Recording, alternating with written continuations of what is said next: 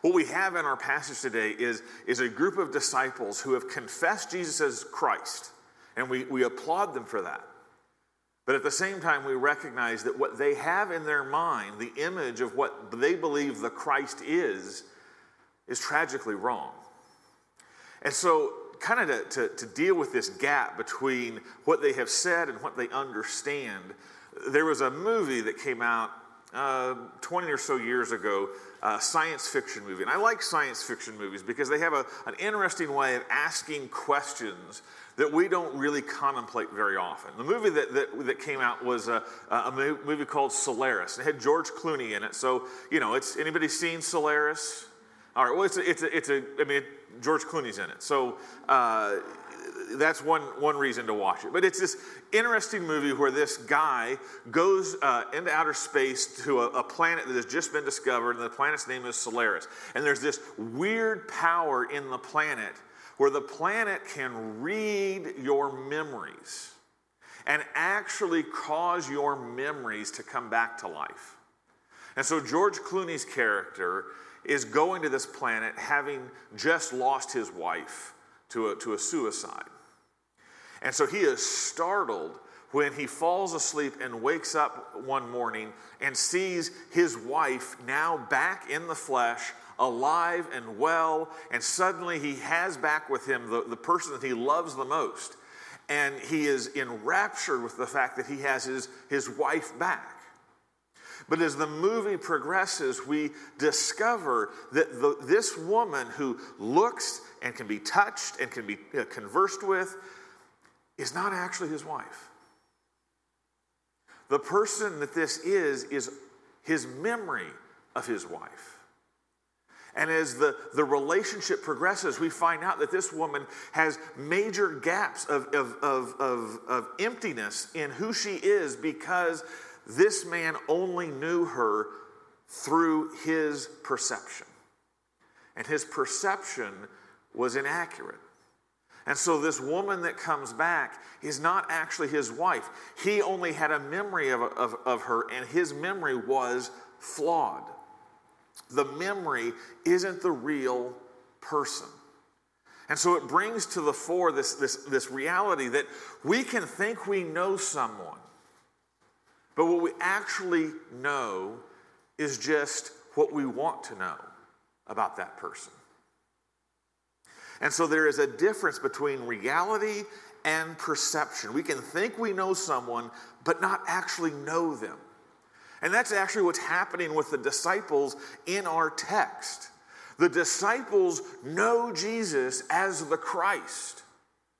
But what they think the Christ means is so far different from what the Christ Jesus came to be that their perception of him as the Christ is greatly separated from the reality of Jesus as the Christ.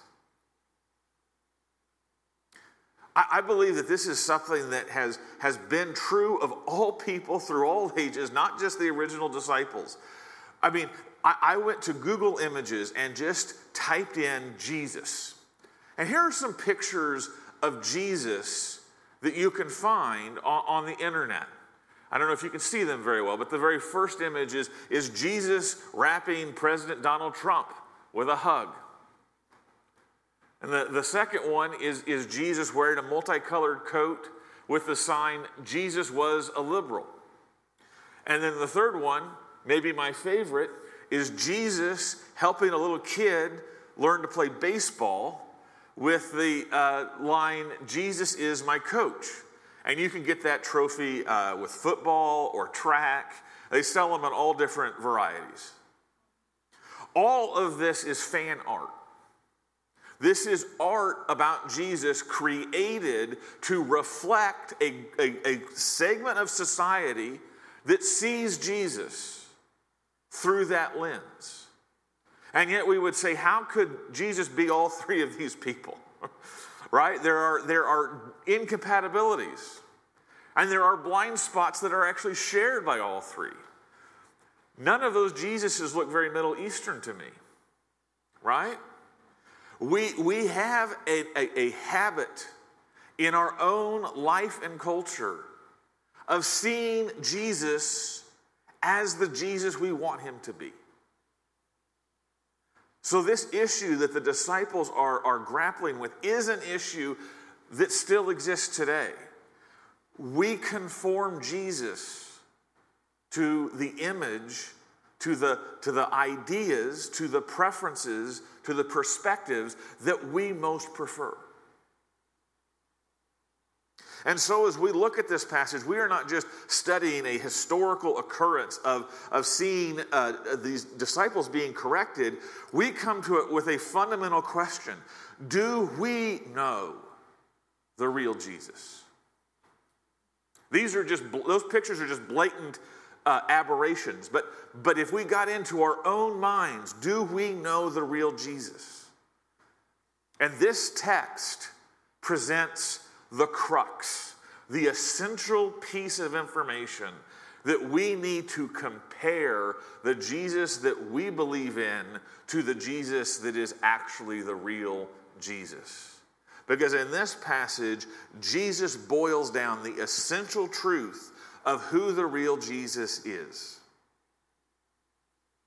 Now, I want to say on the top, uh, this is going to be a challenging message. Um, this is going to ask penetrating questions. Parts of this sermon to some uh, may be abrasive, may be uh, unwelcome, uncomfortable. It, it was to me as I as I worked through it.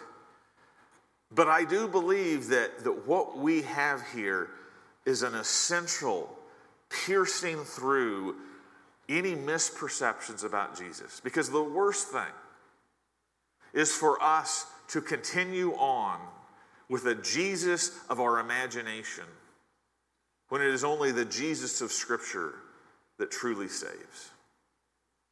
Amen? So, we're going to go through this passage and we're going to see three facts that we must accept to ground our faith in the real Jesus. Three facts that we must accept to ground our faith in the real Jesus that comes straight out of our passage as we, as we look at the first one the real Jesus came to die. The real Jesus came to die. As, as Jesus begins to explain, that Mark says, he explains to them that the Son of Man must suffer.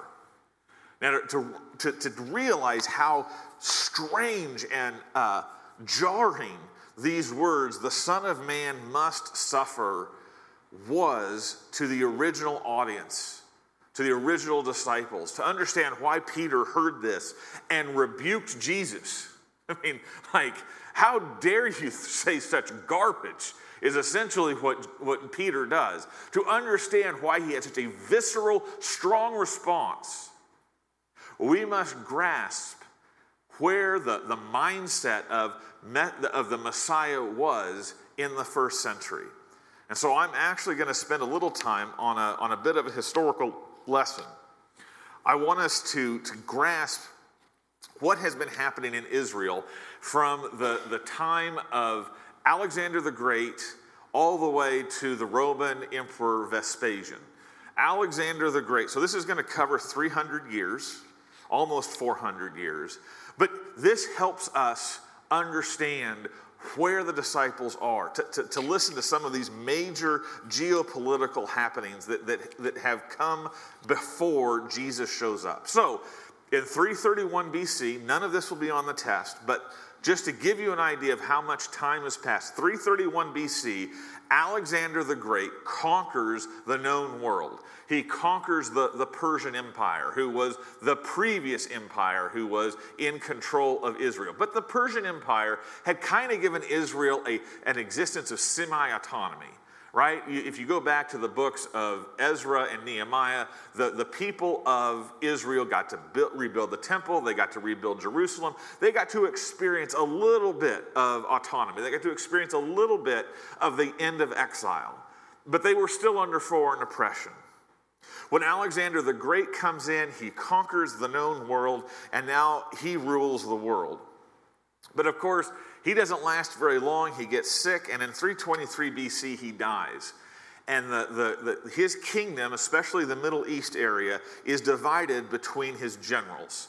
And we have now uh, a, a, group of empires, one by the Seleucids and one by the Ptolemies. And they end up fighting over who own, owns Israel. But eventually, the, uh, the, the, Seleucids, they become the conquerors, the, the, the people who have Israel under their foot. And they begin to expect Israel to pay tribute, to pay a heavy tax as they are in uh, occupation. One of the leaders of the Seleucids is Antiochus Epiphanes, or Antiochus IV. And he becomes a, a megalomaniac. And he decides in 167 BC, so now we've passed about 150 years, that he is going to take the Jerusalem temple and make it a temple to himself. And so he completely uh, sacrileges or sacralizes the, the temple and he, he does sacrifices to himself, a human in that temple. And so the temple is considered absolutely stained and corrupted, which leads in 164 BC for the Jews to finally take up arms and finally fight for themselves. And there's this group of people called the Maccabees. And uh, you can read about them in uh, um, the, the books of the Bible called 1st, 2nd, 3rd, and 4th Maccabees. They aren't in your Bible, they're, they're, um, they're in between the New, Old and New Testament. But the, the Maccabees fight and take over the temple in 164 BC. And then finally, in 144 BC, the Maccabees take over the whole land of Israel. So, for the first time in hundreds of years, the, the place of Israel is ruled by people of Israel. And there are 80 years where the Maccabees have independence in, in, uh, in Israel. But the Maccabees, they kind of let the power get to them. And they started selling different positions, like the priest positions, and, and they began to give political favors. And so, even though the Maccabees had won independence, they had won independence, but they had made a lot of the religious life of Israel very impure. And the, the reason that the groups like the Pharisees come to pass is because they are trying to purify a corrupt lifestyle that the Maccabees introduced into, into the world. So, for 80 years, though, we have independence. And we had it through a military takeover through these group, this group called the Maccabees. Then in 64 BC, though, Rome conquers all of Israel, and the whole time of independence is over. In 20 BC, Rome puts the, the family of Herod in charge, and we know how wonderful it was to live under the oppressive power of Herod. Finally, in around 20 AD, we have all the Roman governors like Pontius Pilate and such that rule Jerusalem and continue to take tribute. Finally, in 70 AD, which is about 30 years after uh, the time of Jesus, or 40 years after the time of Jesus, this man Vespasian, the Roman emperor, destroys an, an uprising in Israel and completely destroys the temple. I try to go through that kind of quickly, and the reason I want you, what I really want you to grasp is that Peter and John and all of these disciples have lived for hundreds of years hoping for independence, hoping for the, the world of, of Israel to be like it was in the time of David, seeing oppressor after oppressor, corruption after corruption. And so inside of their hearts is this desire for a, a deliverer. And so this, this idea of a Messiah starts forming around deliverance from oppression, cleansing of the temple, and possession of the land. And so, what was in the mind of Peter and all of the other uh, Jews was this desire, this hope that someday soon God would bring a righteous king who would be a reformer of, of, of the practices, a purifier of the temple, and a deliverer from all of these oppressors, especially the Romans. And so that's what's in Peter's mind when we come to this particular passage in our, our book. They say, You are the Christ. And then Jesus says, after you are the Christ, he says, the Son of Man must suffer and be rejected by the elders and the priests and the scribes of Israel and be killed do you see how there is this huge mismatch between what Peter's hopes would be and what Jesus says the Christ that he is would be?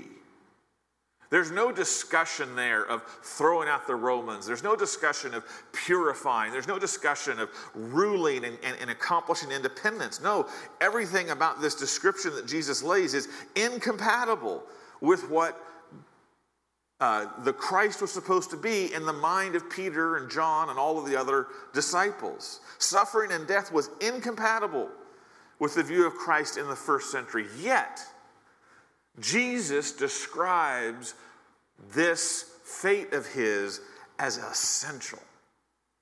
He uses the Greek word dei, which is translated must. The Son of Man must suffer. And when Jesus uses the word dei, he is saying that this is a non negotiable, this is essential, this is core. In fact, the word must or dei uh, in some places, Jesus uses the words, it is written, to describe what his mission is. It is written is what Jesus means by must. And when he says it is written, he is saying that Scripture has already declared what must happen to me. I am a fulfiller of the prophecies that have been written. And so, so what prophecies is, is Jesus perhaps thinking about? Well, we can go back to the very beginning of our Bibles and we can go to Genesis chapter 3, verse 15, where uh, Adam and Eve have sinned and uh, God starts laying out the, the judgment. And in Genesis 3:15, we are, are told these words from God. I will put enmity between you, the serpent, Satan, and the woman, and between your offspring and her offspring. He, the serpent, the offspring of the serpent, shall bruise your head, and you, the offspring of the woman, shall bruise, uh, uh, uh, he, your offspring, shall bruise his head, the serpent, and you, the serpent, shall bruise his heel. So, what we have here is, is this first description of the gospel, of the suffering and, and the, the putting down of, of Satan. What we're told here is that one is going to come who will crush the head of the serpent. But in the crushing of the head of the serpent, he will also be injured. His, his heel will be bruised. There will be pain, there will be suffering attached to this great conflict. And so here we are, are, are, are, is our first evidence that the one who is going to deliver God's people is going to do it through suffering. If we go to the book of Isaiah, we get an even more clear picture of the suffering that was to come. So let's look at Isaiah 53 7 to 10. We are told he was oppressed. This is speaking of the suffering servant, and he was afflicted, yet he opened not his mouth. Like a lamb that is led to the slaughter, and like a sheep that before its shearers is silent, so he opened not his mouth. By oppression and judgment he was taken away. And as for this generation, who considered that he was cut out of the land of the living, stricken for the transgression of my people. And they made his grave with the wicked and with a rich man in his death, although he had done no violence, and there was no deceit in his mouth. Yet it was the will of the Lord to crush him. He has put him to grief.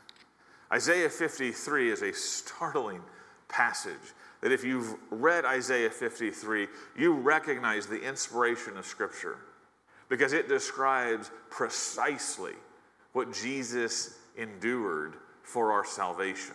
And it was written 800 years before those events. But in Isaiah 53, we, describe, we hear and see in graphic detail that, that this one is going to suffer. He is going to suffer, and it is the will of God to crush him. That is the must of our passage. The word must is it is the will of God that the Christ be crushed. This is complicated, heavy, startling stuff. But what it means is that Jesus' suffering is not a surprise. Jesus' death on the cross was not a mistake, it was not a miscalculation. It was not the events of history f- causing a terrible fluke. What happened to Jesus was exactly what was supposed to happen to Jesus. What happened to Jesus was the plan of God, it was God's will. Now, that means that if we are going to know the real Jesus, we must recognize that his death is the crux, the essential thing that we must uh, face if we are going to actually know him. Because this is why he came. His purpose was always to die. And why he died is the crux. Let us go back to Isaiah 53 and read a few verses further. We are told in verses 10 through 12 when his soul makes an offering for guilt, he shall see his offspring, he shall prolong his days. The will of the Lord shall prosper in his hands. Out of the anguish of his soul, he shall see and be satisfied. By his knowledge shall the righteous one, my servant, make many to be accounted righteous, and he shall bear their iniquities. Therefore, I will divide him a portion with the many, and he shall divide the spoil with the strong, because he poured out his soul to death and was numbered with the transgressors. Yet he bore the sin of many and makes intercession for the transgressors. Do you hear what Isaiah 53 tells us is the reason that this servant has to suffer? He has to suffer to be an offering for guilt. He has to suffer to bear the sin of many. You see, the reason that Jesus came to die was to be the sacrifice for our sins. That was purpose Number one, he became the sacrifice, the, the, the perfect offering to God, a righteous man with no sin. He came and put himself in the place of sinners to be the sacrifice that would pay for all of our sins and give us a clean conscience, a clean record, because our sins in Christ are canceled. Because through Christ, as the suffering servant, they have been paid in full. That is why Jesus came. The death of Jesus declares then that sin is the world's greatest problem. Because that is the single thing Jesus died for. Now, through Jesus' death for sin, all things eventually get made new. But if we are going to go to the absolute essence of, of what is the greatest problem in this world, it is that it has fallen into sin. The death of Jesus declares sin is the world's greatest problem.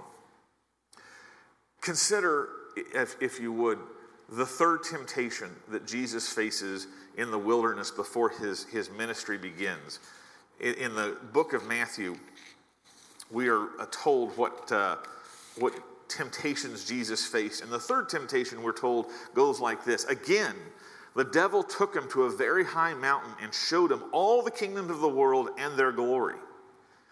And he said to him, All these I will give you if you will fall down and worship me. Then Jesus said to him, Be gone, Satan. For it is written, You shall worship the Lord your God, and him only shall you serve. This temptation is a fascinating temptation. What does the devil offer? Jesus. He offers him the kingship of the whole world, right?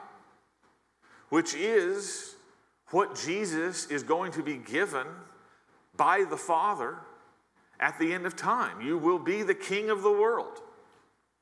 And here Satan is saying, I'll give you what you're after. I will give you the whole world. All you have to do is, is step away from your plan that God has given you and worship me. Now, in being king of the world, do you think, what, what, what could Jesus have done, king of the world? As king of the world, Jesus could have said, uh, no more war, no more war. Jesus could say, no more addiction. Jesus could say, no more poverty. Jesus could say, no more child abuse. Jesus could say, no more hunger. And all of those things, Satan would be happy to say, deal. You can have that world. You can have the world with all of the, the wonderful things that, that you think make the world good. You can have world peace. You can have everybody uh, um, uh, happy. You can have whatever you want. I'll give it to you right here, right now. But Jesus refused that. Why? Because all of that could have been given without the cross. And Jesus came to die on the cross because what he does on the cross is far more important and far more significant and far more necessary than any political reform, than any utopian reality that we can conceive. The destruction of sin is the most important thing. Nothing else should we ever prize above that, is what the temptation that Jesus rejects is to declare. The cross is most important. Jesus' work in dying for our sins is more important. Because until the cross, the world, no matter how rosy, no matter how nice, no matter how pleasant we may make it, is still a world under judgment. Jesus died on the cross because he came to save the world, not improve it. Jesus came to save the world, not improve it. And so, when we face this first fact about Jesus, the real Jesus came to die, the question for each of us is Is the cross central to your Jesus? When you look at what this world really needs, when you look at what your hope for this world is or your life is, is the first and foremost and gravest thing that your sins are forgiven by the cross? Or would you take one of those other offers that the devil said, I'll give you this if you don't take the cross? This is an important question because if we are following the real Jesus, we must be committed to why he came above all other things. Listen to what Paul says in 1 Corinthians chapter 1 verses 22 to 23. Powerful verses about this issue. 1 Corinthians says, For Jews demand signs and Greeks seek wisdom, but we preach Christ crucified, a stumbling block to Jews and folly to Gentiles. But to those who are called, both Jews and Greeks, Christ, the power of God and the wisdom of God. You, you, see, this, this whole mission of Jesus, this, this laying down his life for our sins, is a scandal to the way the world thinks. The cross separates us from the way the world thinks. The world thinks about power and prestige and political maneuvers. And Jesus came to say that's not me. And if we are committed to the real Jesus, the Jesus that came to die, then our life must first and foremost be about pointing people to the gospel. Pointing people to the only hope that your sins are forgiven because Christ died and was raised from the dead. That is our breath if we are following the real Jesus. Now, the second fact that grounds our faith in the real Jesus is the real Jesus is rejected by the world. The real Jesus is rejected by the world. Consider what Jesus says the Son of Man must suffer and be rejected by the uh, elders and the priests and the scribes. Jesus is saying that he is to be rejected by the very best and the very brightest in the world of that day. He is going to be rejected by the people who are supposedly most versed and trained to recognize the Messiah.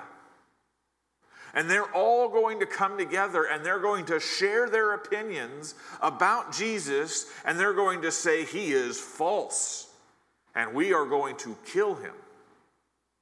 I, I, I like how uh, James Edwards' commentary puts all of this into perspective. He says, The suffering of the Son of Man comes rather at the hands of the elders, chief priests, and teachers of the law. It is not humanity at its worst that will crucify the Son of God, but humanity at its absolute best.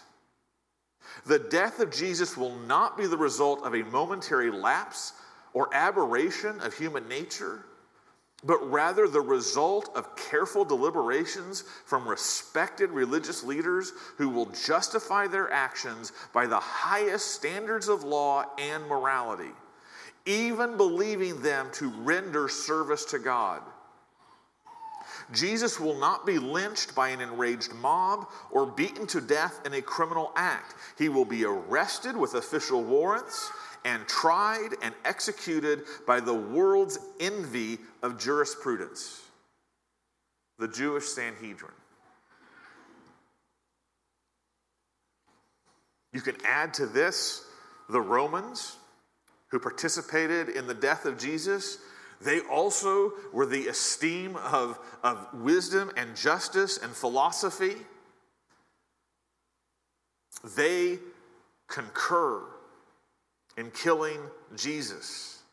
What this means is that Jew and Gentile reject Jesus as the Christ. The whole world voted no to Jesus. That is how he was crucified. The brightest and the best of the whole world said no to him. Now, maybe that's just 20 centuries of ignorance back then. I mean, we've learned a lot, we've done a lot better, we've, we've advanced ourselves in almost every way. Perhaps you have in your thought that Jesus would be treated differently today, that our world would not respond to Jesus like the first century did. I mean, we're different, right? Well, I, I investigated the question that we are different. And I want to share two, two images that kind of came to the forefront as I was thinking about this. The first is, is this um, tweet exchange. Uh, this is between J.K. Rowling and, and, and another person. Uh, J.K. Rowling is the author of the Harry Potter series, uh, beloved story series. Everybody loves Harry Potter. And for the longest time, J.K. Rowling was kind of a champion of, of uh, people who felt like they were on the outside, people who felt like they were uh, not given a fair shake. I mean, the whole story of Harry Potter is about somebody who's, who's on the outside who suddenly finds out they're, they're special. And so she's always been kind of this, this champion of the story of you could, you, you are special. It's just a matter of being discovered that you're special. Well, over the last couple of years, she has said some things that uh, have not agreed with the, the transgender community. And so now, over the last few years, J.K. Rowling has been uh, submitted to a cancel culture campaign to try and stop her because they don't agree with her, her beliefs. What, what this is, is, is J.K. Rowling has been a champion, a, a person of, of, of great um, prestige on the left of, of the kind of just, uh, uh, cultural discourse.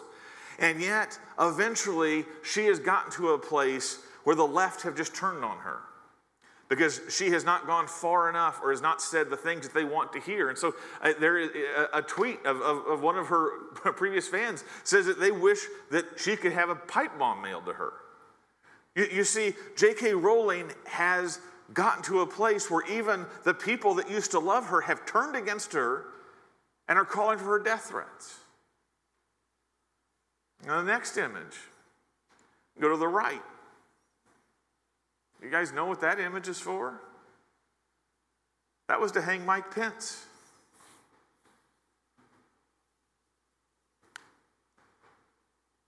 Right? Whether you are on the right or whether you are on the left, it doesn't really matter. What's inside of us is still a zeal to destroy whatever does not please us. And so, what we have here is clear evidence that inside of our hearts is the same spirit today that would crucify Jesus. Because Jesus says in John chapter 7, verse 7, this about himself The world cannot hate you, but it hates me because I testify about it that its works are evil. The right and the left and everything in between will find something that they would hate about Jesus that would motivate them to act exactly the same way. Because Jesus is righteousness, and everything in this world, whether it comes from the right or the left, is tinged with unrighteousness and selfishness and personal ambition. Jesus represents judgment to every thought, every belief, and every way of life that seeks to exist without him. So it has no difference whether Jesus showed up in the first century or in the 21st century. His mission and his uh, result would have been the same to be rejected by the world. Now, here's where we need to do some introspection if we are followers of the real Jesus, we will experience rejection too. Jesus says in John 15, 18, and 19, if the world hates you, know that it has hated me before it hated you. If you were of the world, the world would love you as its own.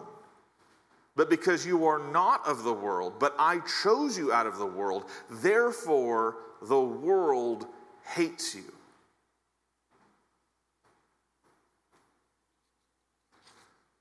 If we are following the real Jesus who is rejected by the world, then Jesus says, You will experience that rejection too. Right? How will that rejection feel? I mean, that rejection can take on many different forms, and I don't necessarily want to extrapolate on how they could, could present themselves, but I think at minimum, the rejection of being part of the kingdom of Christ and not a part of this world is that there is a constant feeling that you are in exile that you live not quite at home, not quite accepted, not quite uh, at peace with the world. You live with the unease that the world is not really your friend. You live like a stranger. You, you, you come to experiences, you come to, to points in life where you are just not going to fit in because of your faith. And that moment is going to make you stick out. It's inevitable that you have stick out moments if you are part of the kingdom of Christ trying to live in this world. So, where are you experiencing hatred and exile for your faith in Jesus? Where are you feeling that exile because of your faith in Jesus? Man, I want to say to you be encouraged by that. Because this is evidence that your faith is in the real Jesus. If your Jesus is the world's Jesus, you won't feel exile. You won't feel that differentness. You won't ever feel persecution coming after you. If you are following the real Jesus, be encouraged when exile and misfits and persecutions come because they are God's way of saying what, what has happened to my son is happening to you because you are one of my son's people. But I must ask the other question What if you aren't feeling like an exile? What if you aren't experiencing rejection? I think that calls us for self examination. That calls us for self examination. Listen, a faith that is not experiencing rejection from the world has adapted itself somewhere to fit in with the world.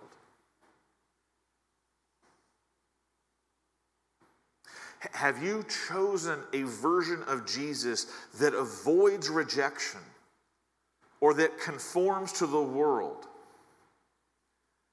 That, that's what Jesus is saying when he says, Get behind me, Satan, for you have set your mind on the things of men, not on the things of God.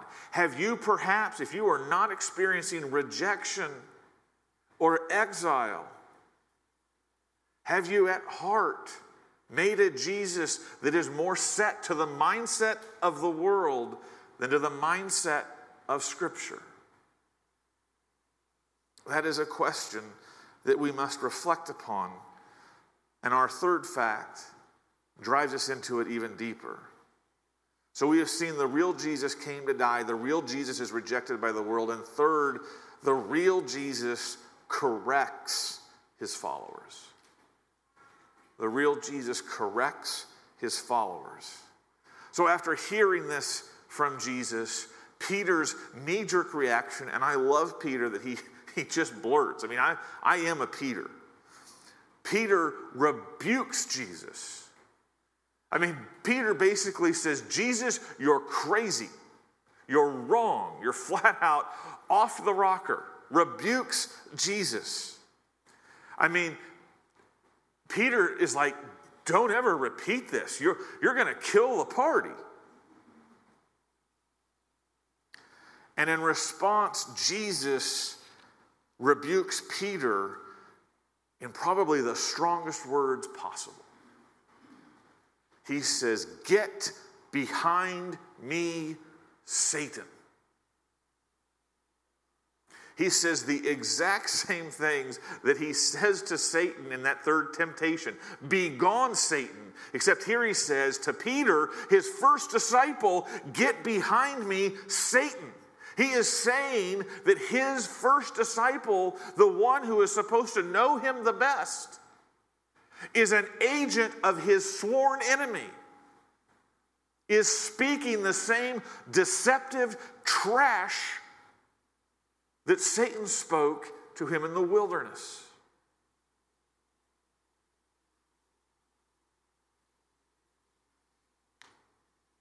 Why is this recorded in Scripture? It is so embarrassing upon Peter.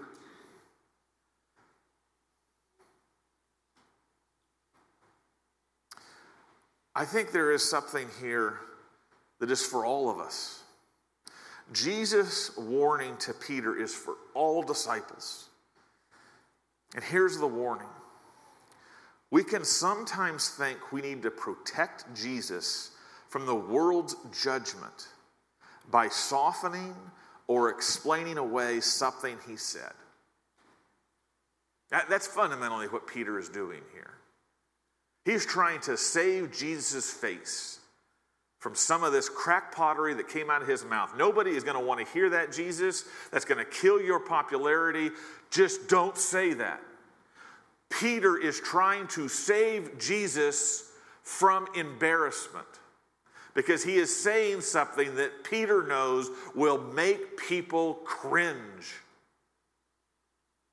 And so, in this picture, we see, I think, something that is a temptation in all of our hearts. We all want to take the things that Jesus has said that don't wash well in the world around us, and we want to soften them. We want to find some way to retract them. And we are in that space doing the same thing that Peter is doing here trying to protect Jesus from the world's judgment, trying to create a Jesus that the world will love. But hear me clearly. Jesus rebukes Peter to say, This is not our job. Making Jesus acceptable to the world is not our job. Our job is not to save Christ from suffering, but to join him in suffering.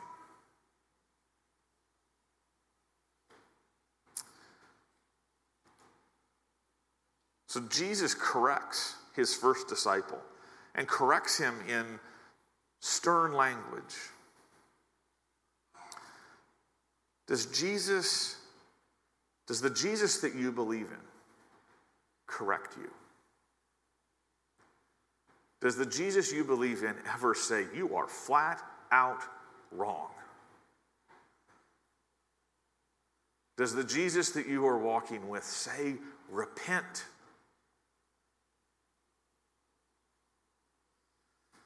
It is a strong sign that we believe in a Jesus of our own making if he never disagrees with us or if he never makes us angry. That's the Solaris wife in the, in, in, in the movie. The wife was just a memory, but it wasn't the real person. A real person will disagree with you, a real person will fight with you. That's what we all discovered when we got married, right?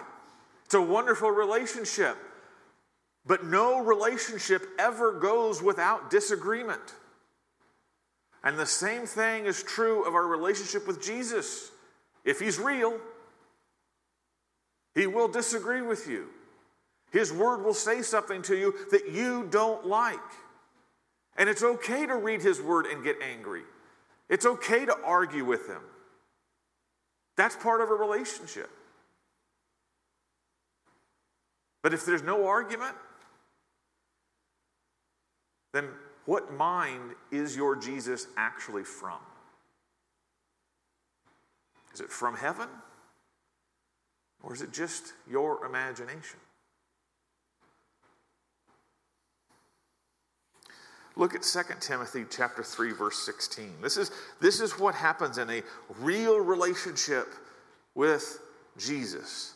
All scripture is breathed out by God and profitable for teaching, for reproof, for correction and for training in righteousness.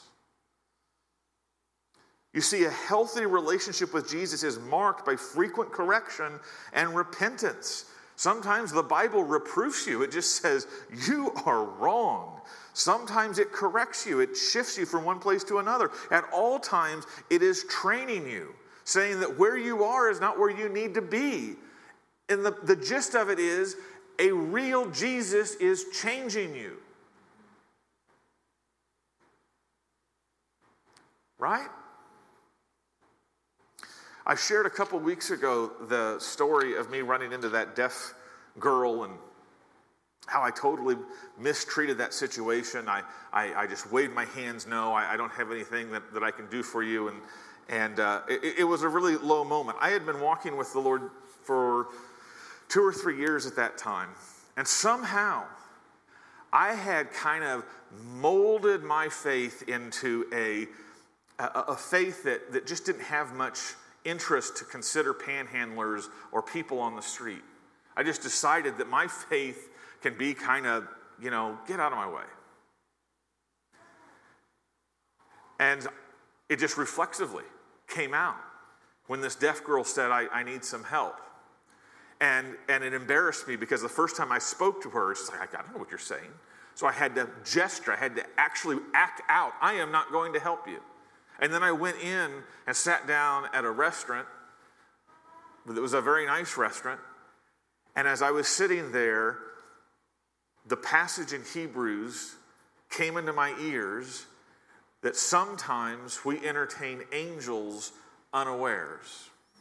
To, to, to always be kind to people because sometimes we entertain angels unawares. And when I heard that, I was so convicted that I had allowed myself to, to take a faith that says, I believe in Jesus, but to ig- ignore and to neglect someone that Jesus says, I brought this person to you. So I went out trying to find that girl, but she was gone. But you see, if, if we are walking with a real Jesus, we will get called out. We will get convicted. We won't be told all the time, you're smart, you're right, you've got it figured out, keep going. A real relationship with the real Jesus will bring his correction into our life. Beloved, rejoice in the Lord's correction, for it is a sure sign that He loves you. He corrects you just like a father corrects his child because He loves you. So the real Jesus came to die. The real Jesus is rejected by the world, and the real Jesus corrects his followers.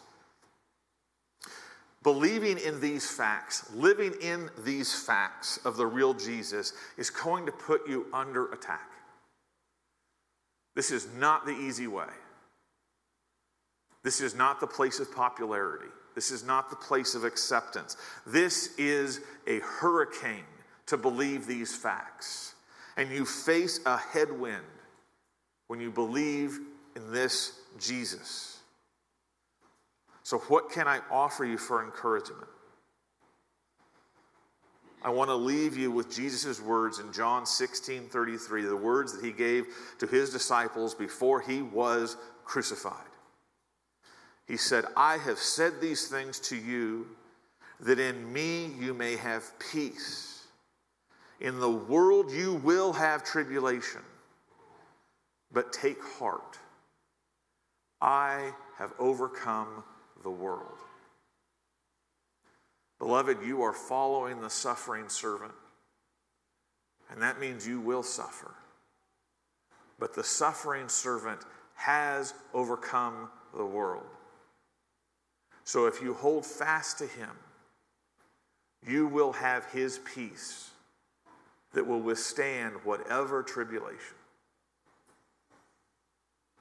Do you know Jesus? Every single one of us is going to face tribulation. Some of us are going to face tribulation in this world because of Jesus. Some of us will face tribulation in the next world because we rejected Jesus. The answer for our tribulation, whether it comes in this age or in the world to come, is to put your faith in the real Jesus. And He will give you peace and He will deliver you through whatever tribulation you will face. Beloved, believe in this Jesus. He is the forgiver of your sins, the ransom of your soul. He is the overcomer of your tribulation. Amen.